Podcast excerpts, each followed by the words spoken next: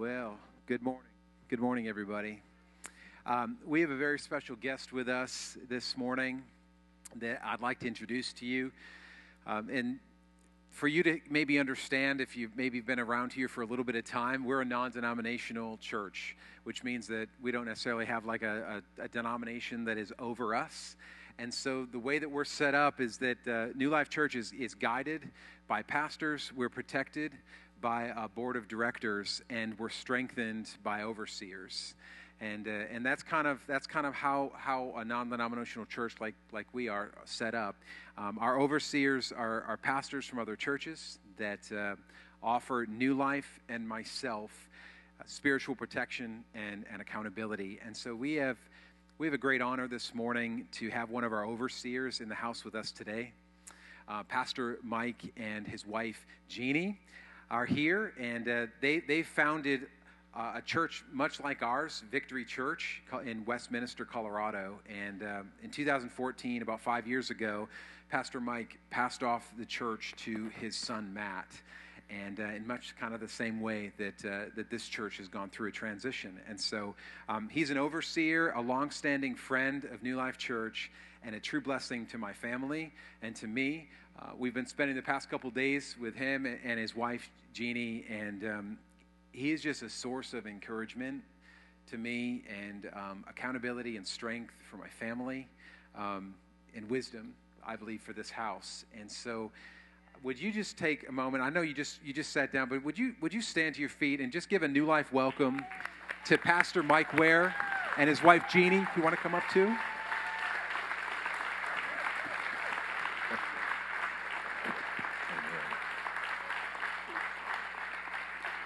Amen. Thank you so much. you can be seated. Hi, how is everybody? This is awesome. I just want to tell you how much we love your church. We love your pastor and his wife. We love your founding pastor and his wife. But you know, when, when I think about where the church is today, ladies, you are so blessed to have this pastor and his wife. And, and my heart is really pastors' wives.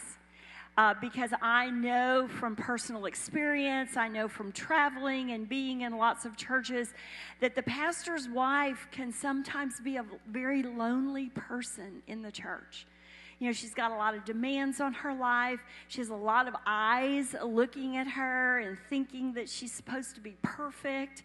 And none of us are perfect except Jesus. So remember that. But Katie, when I think of Katie, the one word that comes to my mind is joy. Pure, pure joy. She is just a joy to be around. She has the joy of the Lord because the joy of the Lord is her strength. You know, she has walked through things in her life, but the joy of the Lord has seen her through. And so, if you're lacking that joy in your life, you need to be around Katie Sweeney because she's got joy and it's infectious, and she will infect you with the joy of the Lord. So, you are a blessed people. Amen. Well, and you have the patriarch and matriarch of the house, Pastor Jeff and Derry Lynn. Come on, somebody, let's give them a good hand.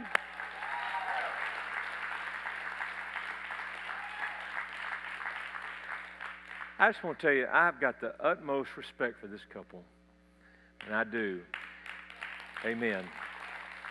And I love them dearly. I mean, I don't. Some of you have been on this journey for a long time, and you've known what it's take to get this church to this place, and the blood, sweat, tears, and all the spiritual warfare. And a lesser man would have never accomplished that. So that's why, just my deepest respect for both of you, and and we, I just love you. I, I, I just am amazed I get a chance to be your friend. And then now, the, the honor of being able to be with Pastor Justin and Katie and, and uh, you know, to take this to another level and to pastor the people. Uh, I mean, there's no words I can express to tell you how proud I am of you and Katie. You're amazing. Come on, let's give them a good hand, too. And it's good to be back home in Maine. Maine is a great place. It is. I love I love Maine people. Mainly, the reason why I love Maine people is because I think they're cool. I, I, I, I, just I just like Maine people. I don't I don't know. It's it's amazing. You know, somebody from the south would love people from the north. You may hate me, but that's okay. But I love you. and uh, you know, winter's coming. Everybody knows winter's coming. Is that right? Aren't you excited? A little snow here and there. It's going to be a lot of fun for all of you. It'll be 79 degrees in Denver on Wednesday, and then on Thursday, 32 with a low of 17. So it's coming to a home near you. Amen. Thank you, Jesus. Well, uh, I know from first service, Pastor Justin hadn't told you about that little girl that was in the third grade. Uh, they were studying whales in school, and so she asked the teacher, she said, uh, Can a whale swallow a human? And the teacher said, No, that's not possible because whales have throat pleats and they can't swallow a human. She said, Well, my Sunday school teacher said Jonah was swallowed by a whale. The teacher got a little aggravated. She said, Well, that's not possible. A whale can't swallow a human. The little girl said, Well, when I get to heaven, I'm going to ask, I'm going to ask Jonah if he was swallowed by a whale. The teacher said, Well, what if he's in hell? She said, Well, then you can ask him. Come on. You didn't see that coming, did you? I knew that. Amen. I want to talk to you this morning about success or victory or breakthrough. How many need a, a success in something or a breakthrough or, or, some victory in something? Amen. Most of you want to see that. Rest of you want to be failures and never want to have any success in your life. But, uh, you know, I just want you to know that it is God's desire to help you get a breakthrough. Some of you need a breakthrough in your marriage or in your finances or a miracle or some victory in your life or you need to be successful in something, maybe in your walk with Christ. I mean, maybe, maybe you've been stumbling around as a Christian and, uh, and you, you just can't seem to find your way. I want you to know right now that success or victory or breakthrough, whatever, however you want to frame this, that it's not a myth and it's not a dream. In fact, it's God's desire that you uh, find that victory or you find that success or you get that breakthrough or that miracle that you need. It's God's desire to do that. And the reason why I know this is something in my spirit that I've been saying for over 40 years. I want you to hear this. God's greatest successes are redeemed failures. Christ has come to you. If you have Christ in your heart, you were a failure until he came into your life. Isn't that right? And he redeemed a failure to make a success out of you. He didn't redeem a failure to make another failure. Can I hear an amen from you today? So I know in my spirit and I know in my heart that whatever God has put in you, listen, God puts no yearning in the heart of his people that he doesn't have a plan to see it come to pass. So you raised your hand a minute ago because there's something on the inside of you to get that breakthrough, something on the inside of you to get that, that success or that, or, or that victory that you've been looking for, that you've been waiting so long for. And I want you to know right now, God is for you. And God is going to help. I'm going to share with you in these next few minutes some of life lessons. These are some life lessons that I have done and employed and used in my life to help me find those things breakthroughs, successes, victories. And hopefully it'll help you. Maybe there's one of those six things that you'll grab hold of that will make sense to you. And I'm praying that somehow today the Lord will open up your heart to hear and to receive and to be moved by the Lord. Let me start off with uh, Luke chapter 12. If you want to open up your Bible apps, your Bibles, if you have those. Luke 12, verse 32. I want you to see something. I want to prove to you this morning that God wants you to get that breakthrough. I want to prove to you this morning that God is for you. I want to prove it to you right here. Simple verse. Jesus said, Fear not, little flock. It is God's good pleasure to give you the kingdom. Now, I don't know if you're seeing what I'm seeing in that verse, but it is God's pleasure, His desire, His willingness to give you the kingdom of God. Now, what is the kingdom of God or the kingdom? The kingdom is the realm of a king. king. It's, it's, it's the dominion of it, it's the benefits of it, it's the blessings of it, not just now, but in the future. This is God's desire. You need to settle it right now. God wants you to have the breakthrough. God wants you to have the success. God wants you to have the victory. Let me hear an amen. It's His heart. You have success by God's permission, but now you've got to do something. In fact, you're going to have to put forth some effort. And oh, that's a cuss word in church. because we don't want to have to put forth any effort. We want to come and sit in those pews and come and just sit in church once every two or three weeks and hope glory falls out of heaven and drops into our life and whoo, it's all good. That's not how this works. We have to put forth some effort. We have to actually step out and to, and to believe and to trust. Look, as long as you're protecting your excuses, I want you to hear what I'm about to tell you. As long as you're protecting your excuses, success will always elude you. Victories will always elude you. Breakthroughs will always elude you. No, I, I, I get so sick of Christians coming to me as a, as a pastor or whatever, making an excuse of why they can't do something. Oh, Pastor, I'd love to serve in the children's ministry, but I can't. Well, I, I, would love to be part of the outreach, but I can't. It's not my ministry. Oh, I'd love to be part of this, but I, it's not my ministry. Well, what in the world is your ministry?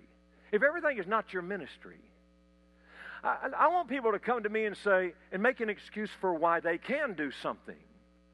It requires effort. We need to have some effort. It's not just handed to you. Sometimes you've got to work for it. You've got to step out and believe God for it. And so this is what I want to talk to you about. I want to give you these six things. I'm going to jump right in. Are you ready? Number one, the six things that will help you. Six essential steps for breakthrough and success. Number one, if you're going to have that, you've got to have surviving power. You have to have surviving power. Anybody know who Walter Payton is? Probably anybody over 50 knows who he is. Walter Payton, if you're under 50, he was one of the greatest running backs in NFL history. He ran for over nine miles of rushing yardage with somebody knocking him down every 4.3 yards. Think about this for just a minute. He had surviving power. In fact, every time he got knocked down, he would get up and run just as hard and just as fast as he did after he'd gotten knocked down. See, this is the principle if you want to succeed in life. Listen, when you get knocked down, you just got to get up. That's what Proverbs 24 says. It says, A righteous man, you know the verse, a righteous man will fall seven times, but he will get up. He'll rise up. He'll get up. You know, the devil's banking on you laying down or getting knocked down and not getting up. That's why he keeps knocking you down. If you're going to survive in life, you're going to have to get up over and over and over and over again. You need some survival instinct. There was a woman in Colorado a couple of years ago. She ran off on an icy road, hit an ice patch on the road, and went down a deep embankment down to a river. And for over a week, they were looking for her, searching for her. They couldn't find her. They didn't know where she was. She was trapped in her car. Windows busted out. When they finally found her, she had an umbrella and she had written SOS on it. She couldn't get out. She was trapped. And, and, and how, she, how she was able to make it through the cold nights with no food, a little bit of water, I don't know. She had, she survived. It wasn't because she had training. She had survival instinct. And when I look at you this morning, I think you have survival instinct. Look, you're Maine people. You're people from Maine. You have survival instinct in the natural. You need some survival instinct in the spirit. You listen, I, have learned this. Uh, when, 95% of winning all battles is not necessarily knowing what to do. It's just showing up over and over and over again. That's what Walter Payton did. He's in the NFL Hall of Fame for one reason because he kept getting back up. God wants to put your name in the heavenly NFL, the heavenly Hall of Fame, because you keep getting up over and over and over again. Come on, somebody. Are you in the house? I figured it out. Walter Payton got up 3,700 times. Some of you can hardly even get up. That's why you came to the second service.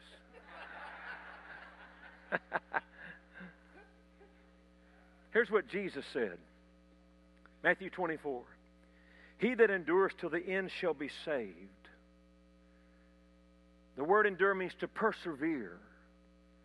Now, I'm going to give you the southern definition of what persevere means. Is that okay with you? Well, if you don't want to know, then I won't tell you. I mean, okay, I'll give it to you now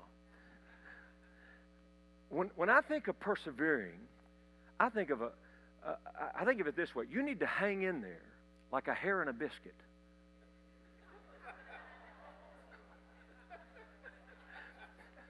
You ever seen a hair in a biscuit? You can dangle that, that biscuit all around. Can I just tell you, as Christians, you need to be like a hair in a biscuit. Are you here?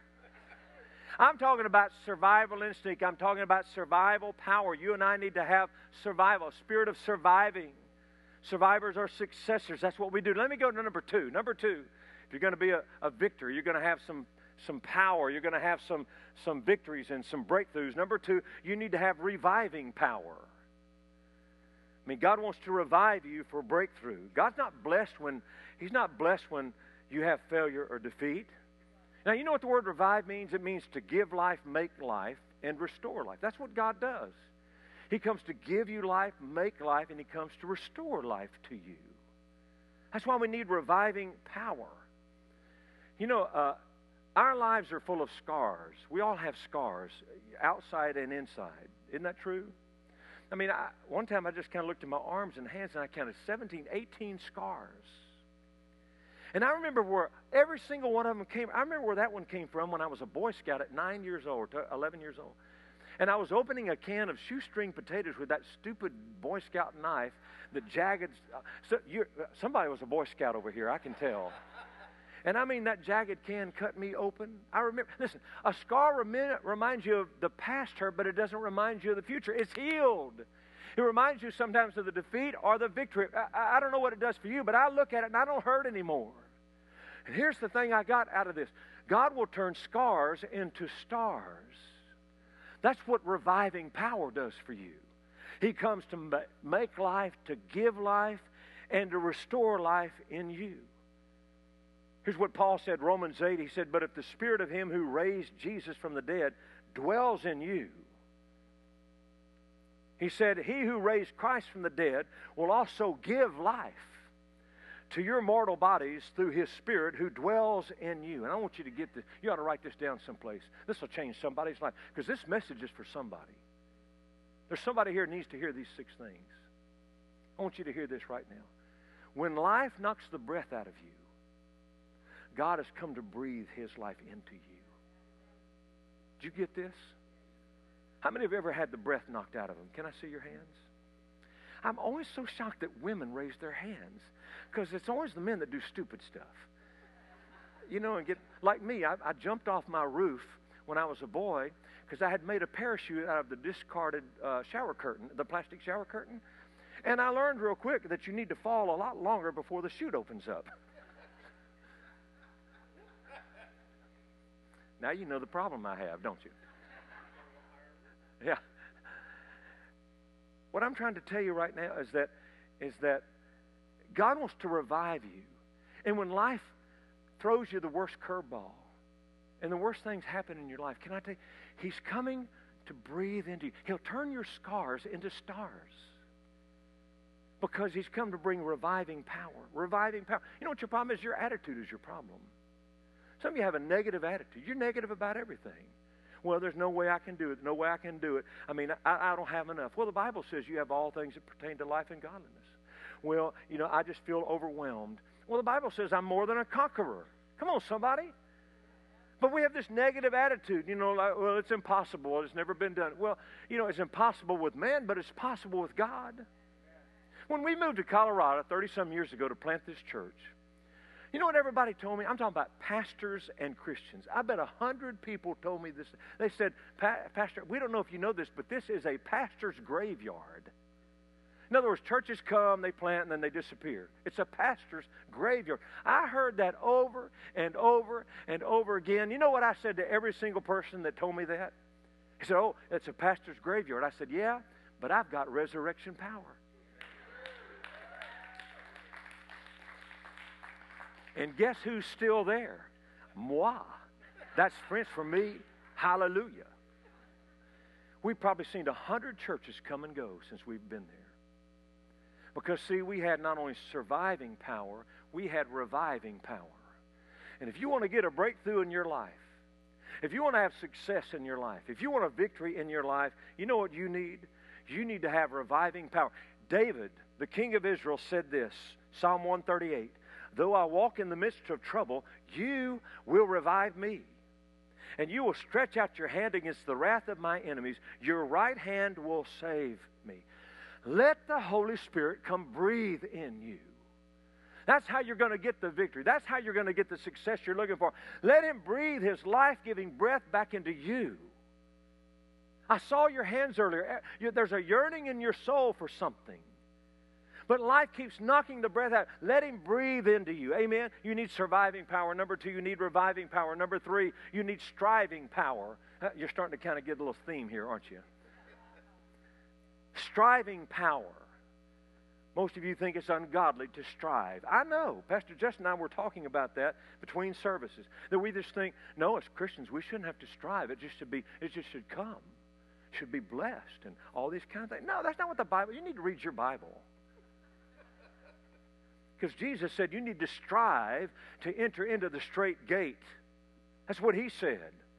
You need to strive to enter into the straight gate. The word strive means to struggle to obtain, it means to contend with an enemy. In fact, it comes from the word agonizomai. It means to agony or have agony. You know, the things that you're looking for, God, I saw your hands. You're looking for the, the miracle and the breakthrough. Sometimes it comes with agony. There's a price to pay. I knew that would not be a good place for an amen. Jesus said, Strive to enter in at the straight gate. For this is Luke 13. Strive to enter in at the straight gate. For I say unto you that many will seek to enter in and shall not be able. Many will seek to enter. enter. That word seek means to think about it. They'll think about it, but they won't make it. It's kind of like the five blackbirds sitting on a limb. Three decided to fly away. How many are left? Five.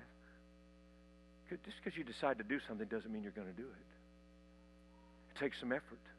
Oh, that was the word. I'm sorry. I didn't mean to say that cuss word in church. It takes some effort, a sacrifice.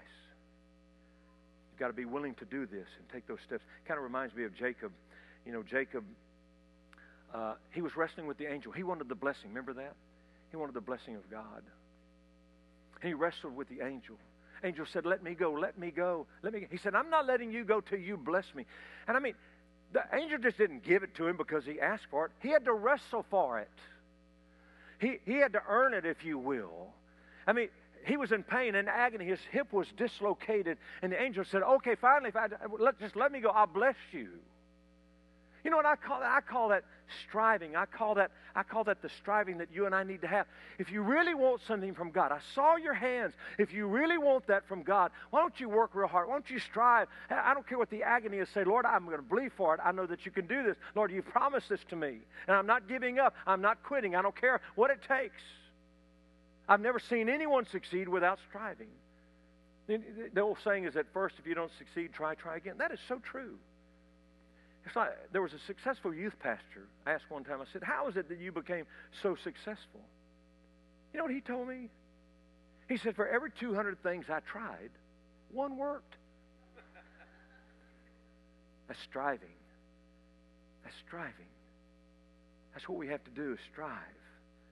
And if you want to, if you want to see the things of God in your life, you have to strive a little bit.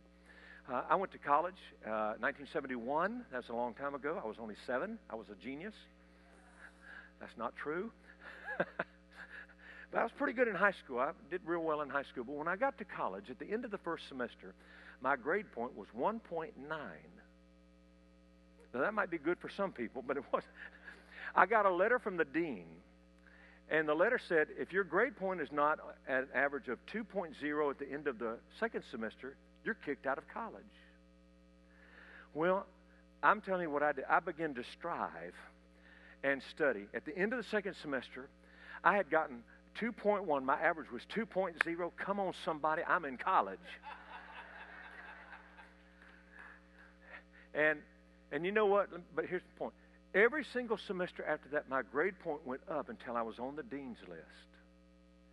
And it wasn't because I was sitting around hoping it would happen because I had to strive, stay up late, study and read, pray to God and ask Him to help me with tests. You know, the Holy Spirit says He will bring things to your remembrance. Now, He's not going to bring something to your remembrance that you hadn't put in there.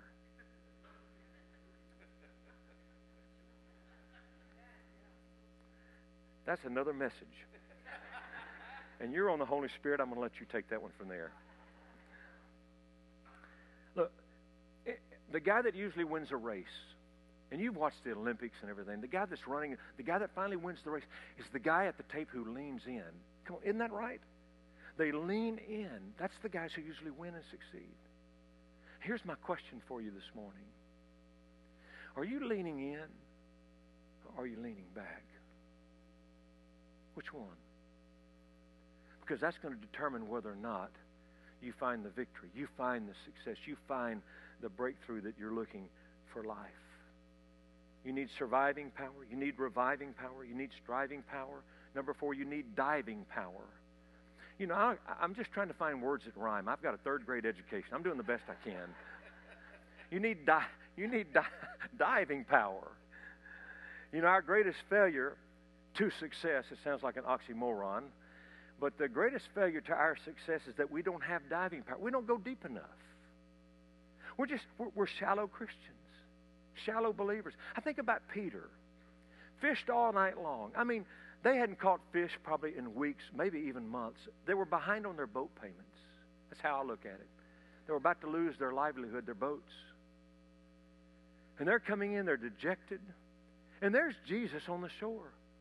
And he hollers and he cries out, Hey, Peter! He said, uh, Push out into the deep and lower your nets. And this is how I envision. I envision Peter crying back, Hey, Jesus, you're a carpenter. You don't know anything about fishing. You just need to go back and play with your tools. But the Bible says, nevertheless, they pushed out into the deep and they lowered their nets. And a multitude of fish filled the nets so much that the boats almost sunk. I believe that day they paid their boats off. You know the reason why? They went deep. You know, the big fish are found in deep water. I mean, but here's the problem. I see Christians, they're splashing around in the shallow end. And God is trying to coax you in a little bit deeper because He wants to do something for your life. We've grown satisfied with a shallow Christianity, a shallow life. And God wants to take you to the next level, to the next place. Quit diving for a shallow goal. Why don't you get a bigger goal in life? Why don't you get something bigger that's going to take the hand of God to actually do it and to see it fulfilled? Why don't you do that? Listen, you're going to, you're going to miss 100% of the shots you never take. Did you know that? And look, here's, let me tell you what our problem is. Our problem is not that we aim too high and miss. It's that we aim too low and we hit it. That's our problem. We're, we're, we, we live in the shallows. We, we, we're good at splashing around, but the big fish are found in the deeper water. And I was thinking about this the other day that if every time you try to do something for God and you keep hitting your head on the bottom, so to speak, that ought to be an indicator to you that you're not deep enough. You need to wake up. That's a wake up call. And there are a lot of people that keep diving in trying to find the, the, the blessings of God and the breakthroughs of God, and they keep hitting their head. Well, you're in the shallow end. God requires us to go a little deeper. You got to go deeper for success. Deeper for success. How do you go deeper? Well, you take a risk. You, you use your faith. You know, I don't even know if Christians use their faith that much anymore. You know, because when life doesn't require anything, you don't need faith. I remember one time I needed new tires for my truck. And I would say, okay, God, I'm believing for tires. I'm, Lord, I, am trusting you. I know that you can do this. And the Lord spoke to me. He says, I'm not going to help you. I said, Lord, but what, Lord, I want you to help me to be able to buy these tires. They cost like a $1,000. He said, you already have money in the bank. He said, it doesn't take faith for something you already have. It was a wake-up call. I was trying to use my faith for something I didn't need. See, if you want to, if you want to see the things of God, why don't you go a little bit deeper? Get to the deep end. I know it's a little riskier. I know it's a little harder. It's okay. You, are going to find that when you when you take a risk is where you're going to find the breakthrough. It's that one little step, a little bit deeper, a little bit farther. It's kind of like the children of Israel. The book of Numbers. I was reading this the other day. They were in the wilderness. And, you know, the wilderness. It's a bad place. I was just I was just overlooking the uh, Judean wilderness just a couple of weeks ago when I was in Israel. You talk about a desolate place. I mean, that's where Jesus went for the 40 days and 40 nights. I know why he didn't have anything to eat or drink because there wasn't anything there. But the Bible said the children of Israel needed water. And it says in the book of Numbers that the elders dug a well with their staves. Have you ever tried to dig a hole in the sand with a stick? I mean, you're digging, you're digging, you're digging, the sand is kind of going back in. Well, they were able to dig, just enough to get just a little bit of water, but unknown to them, the life flow, the, the life giving flow was just a little bit deeper, but they got satisfied with what was on the top. That's where a lot of us are. That's why you, that's why you raised your hand. You want to break through, you want success, but you've got to go deeper.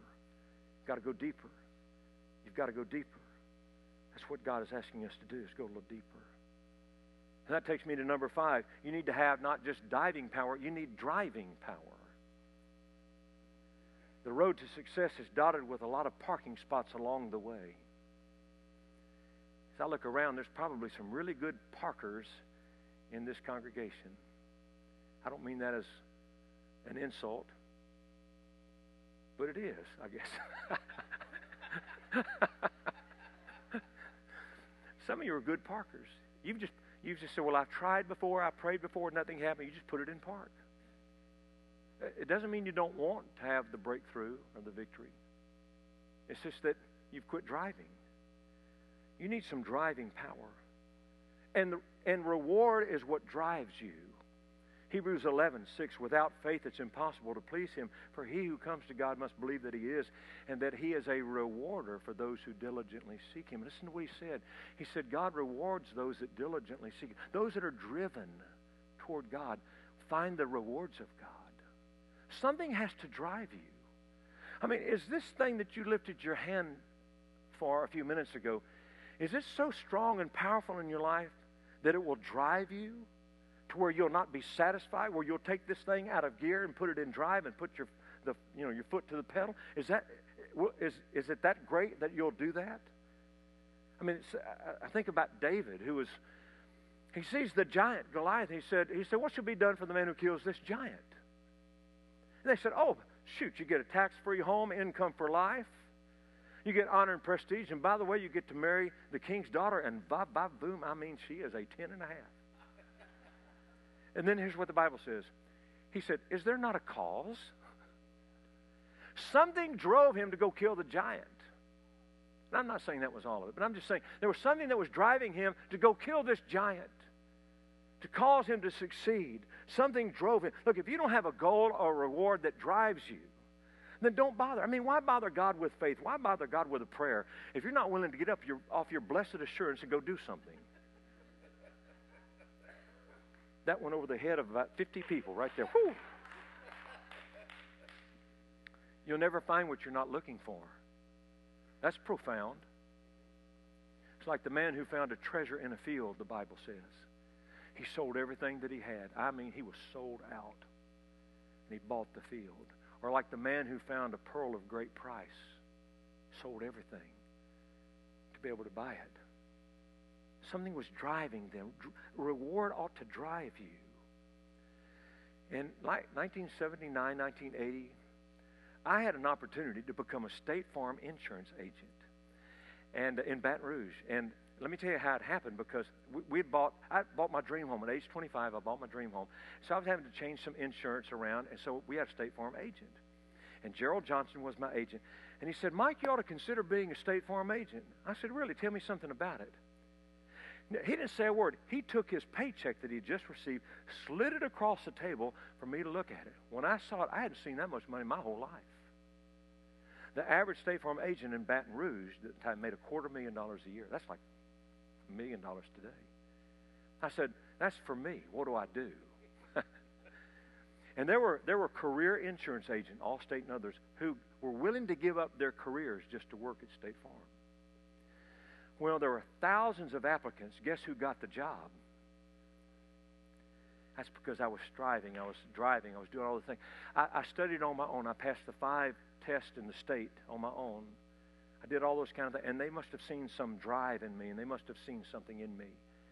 And I got the job, and I was so grateful for that. The first month, here's, here's the point I want to make. The first month, they had this contest to see who could sell this ungodly amount of life insurance to get the gold watch. I said, ain't nothing.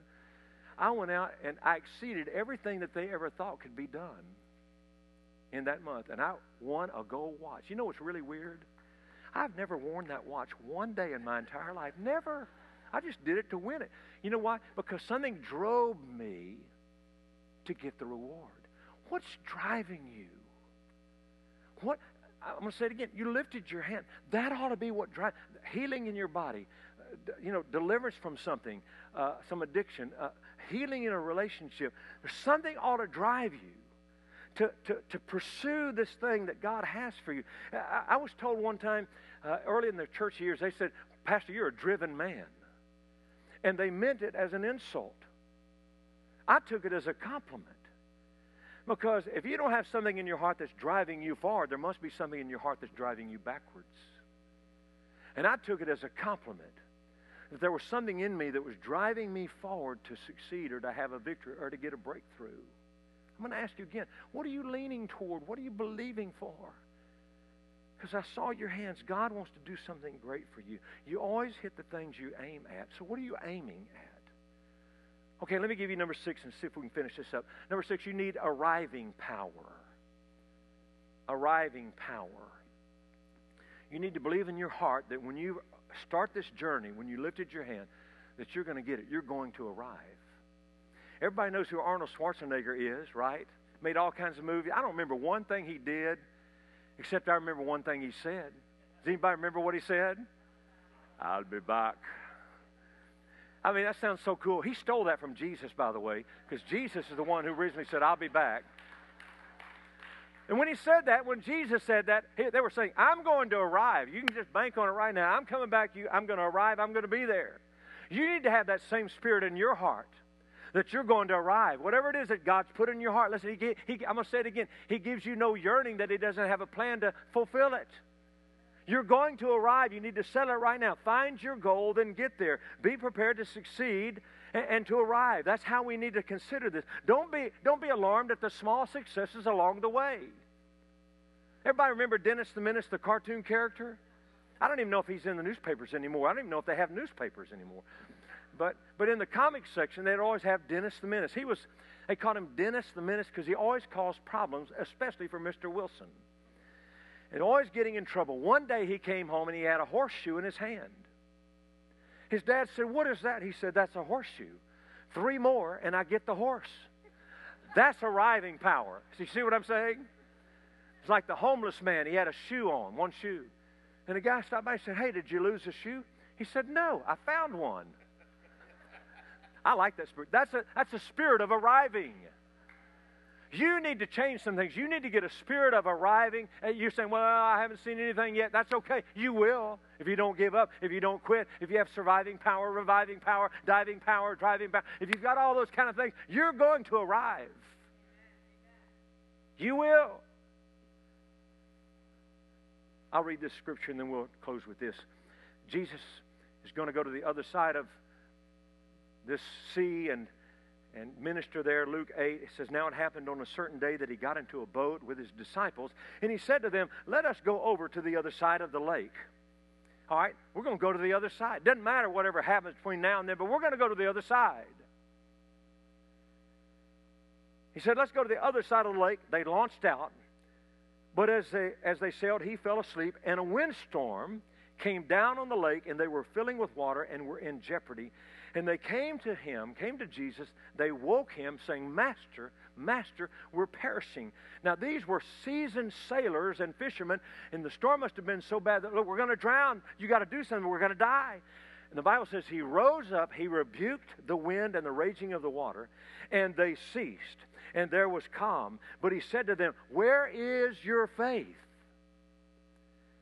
And they were afraid and marveled, saying to one another, Who can this be?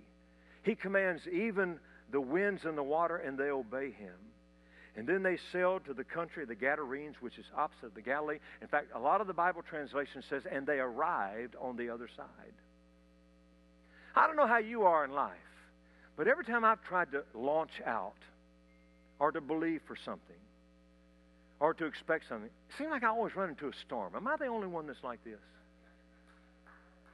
But I've learned to do what Jesus did. You know what he did? He woke up, he rose up, and he spoke up.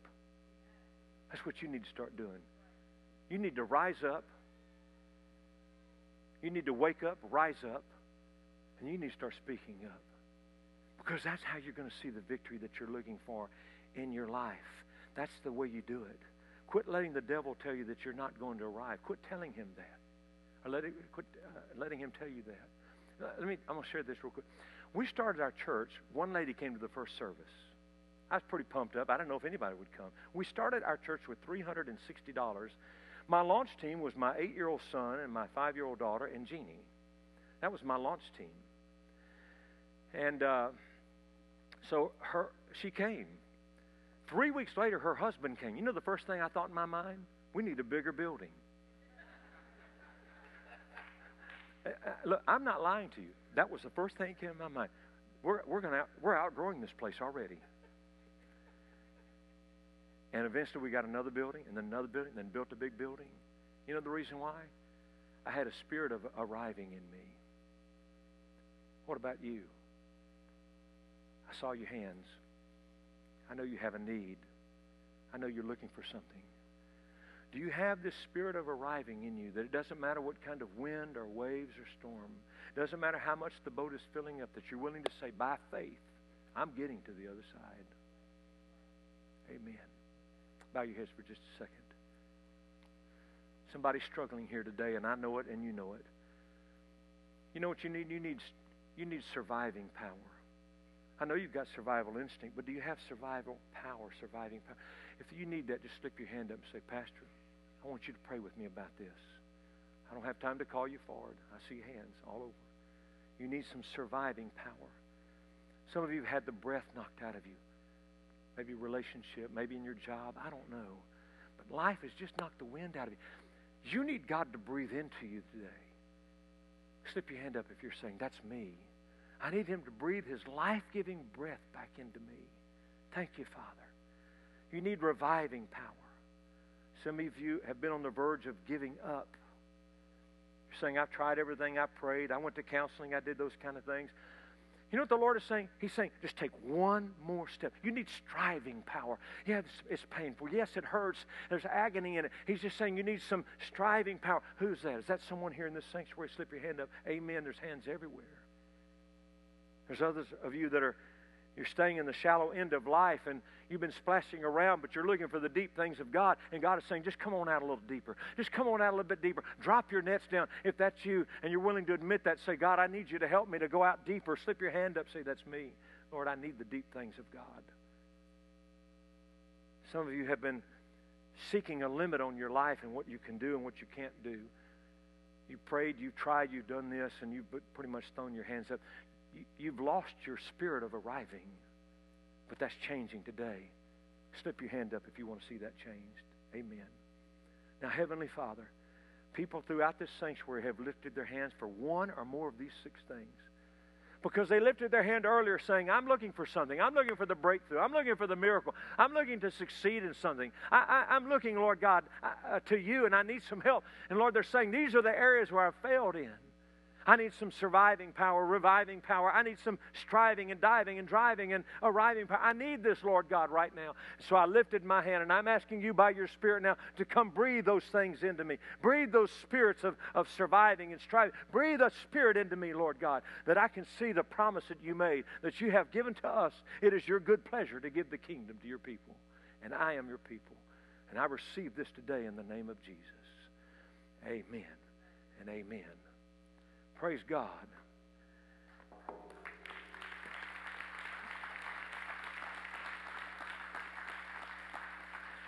Before I turn the service back over to Pastor Justin, I was on a flight in Brazil. I was doing some conferences in Brazil, another pastor and I. And we were kind of in the northeast side. We flew down, going back to Sao Paulo to do another conference, and we had to stop in a city called Recife to pick up some passengers. We were on a turboprop plane. Some of you have flown on those before.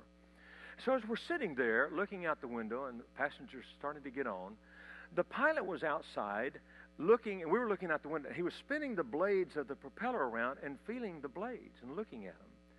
And the pastor next to me said, What is he doing? I said, He's looking for nicks and gash or cracks or something that's missing on the blade. He said, Why? I said, Well, if something is missing there and the blade spins around, it's out of balance, kind of like a tire. I said, the faster it spins, the more out of balance it gets. Things begin to vibrate. The engine falls off, the wing falls off, and we crash and die. He says, Whoa. And the Lord spoke to me and said, It's a picture of my people. Every one of us have something missing in our heart. Sin has put a gash in our soul. Something we did or said has put a nick in our life.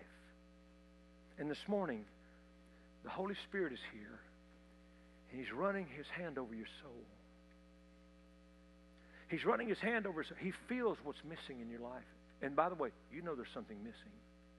He's coming to run His hand over your, over your soul. And if you'll just allow Him today, He will heal you, He will repair you. Some of you have guilt and shame because of things you've done. You're here in church. I'm so grateful that you're here. God bless you. But you know, if you walked out, you're going to walk out with a gash or a nick that's still not repaired. Would you let the Holy Spirit, would you let Him today heal you? Because, see, if you don't, you're going to go out of this building and you're going to go at the pace of life and you're going to start vibrating and shaking and your engine's going to fall off. You're going to crash and burn. Would you let Him do it? One more time, just close your eyes for a second. Are you the person I'm speaking to today? Are you the person the Spirit of the Lord has run His hand down over your soul and found that part missing? Would you lift your, your hand and say, Holy Spirit, I want you to heal me. I want you to heal me. Just slip your hand up and say, Lord, I want you to heal me. I want you to restore me. I want you to renew me. Lord, I want you to do that right now. Holy Spirit, help me. I can't do this on my own. I can't go at this pace of life and not crash and burn. Anyone else? There's hands everywhere. There might be somebody here. It's the first time you've realized you need Christ. You've gone to church, but you've never given your whole heart to Him. You're just, you're just a moment away from crashing. But He wants to save you. He wants to heal you. He wants to restore you. Heavenly Father, you see these hands of these most beautiful people, your people. There's some, Lord, lifting their hand saying for the first time, I'm without a Savior. There's others, Lord, that realize they've got nicks and gashes in their soul because of things they've done or things they've said or things they didn't do that they should have. But they lifted their hand to say to the Spirit of the Lord, Heal me, deliver me. And if you lifted your hand, I want you to just pray in your heart as I'm praying right now. I want you to pray, make this your prayer. Lord, I lifted my hand because I know I'm not right with you. And I want you to touch me and deliver me. And I want you to come and repair everything so it's brand new. And if you're here, by the way, and you want to give your whole heart to the Lord, just pray this prayer with me. Lord, I lifted my hand because I've never accepted you as my Savior. But I did this morning. And I can't live the way I've lived. I want you to cause all things old to pass away. Behold, Lord God, all things would become new. And that's me.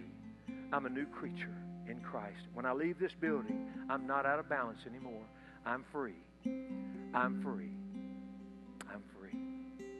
In Jesus' precious name. Amen. Come on, in God good? Let's give the Lord a good offering of praise. Pastor.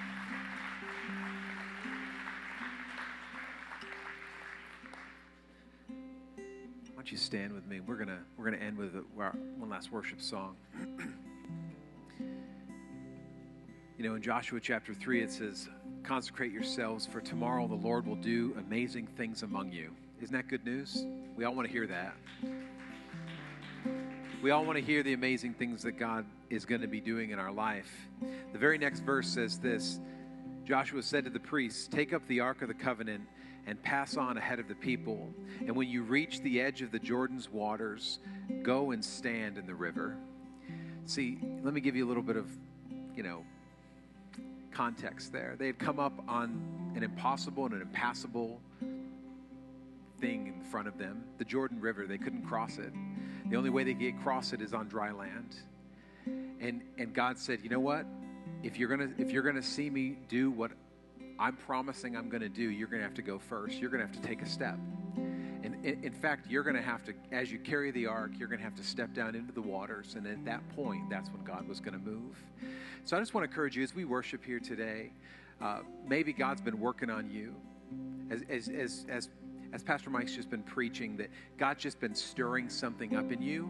Maybe today, before you leave this place, you just decide, I'm going to get out, out, of, out of my comfort zone and, and take a step forward in faith, trusting that God is moving in my midst. And for maybe for some of you, it's an impossible situation that you've been dealing with, an impassable obstacle in, that's been in your path. I just want to encourage you. Maybe today is a day where you just take a step of faith, saying, God, I don't know how you're going to do it, but I trust that you are the way maker, that you make a way where there is no way, that you you are a promise keeper, that God, you keep your promises even when I don't understand how you're going to make it happen. So as we worship today, maybe for some of you, you you've got a prayer need in some area of your life. We have a team that would love to just pray with you, pray God into your situation. And so you, I just want to encourage you to come up along the sides up here, and we'll have some, some prayer team that will come up and, and, and pray. We don't want anyone to leave this place without the opportunity of being ministered to. And so let's worship together today. Lord Jesus, I pray that you would draw people to yourself. Lord, that maybe today is a day of, of new beginnings, a day of just taking a step outside of our comfort zone. Maybe today is a day where we say, you know what, I, I, I need to surround myself with other believers. Maybe today is a day where, where I just decide, you know what, I've been running away from God long enough. It's time. It's time for me to take a step towards Him and lean in rather than lean back. So, Jesus, we lift your name up today. We lift you up in Jesus' name. Amen. If you feel led, I just want to encourage you as we worship, just make your way down, and, uh, and we'll have some prayer team that will come up and, and come alongside and pray with you.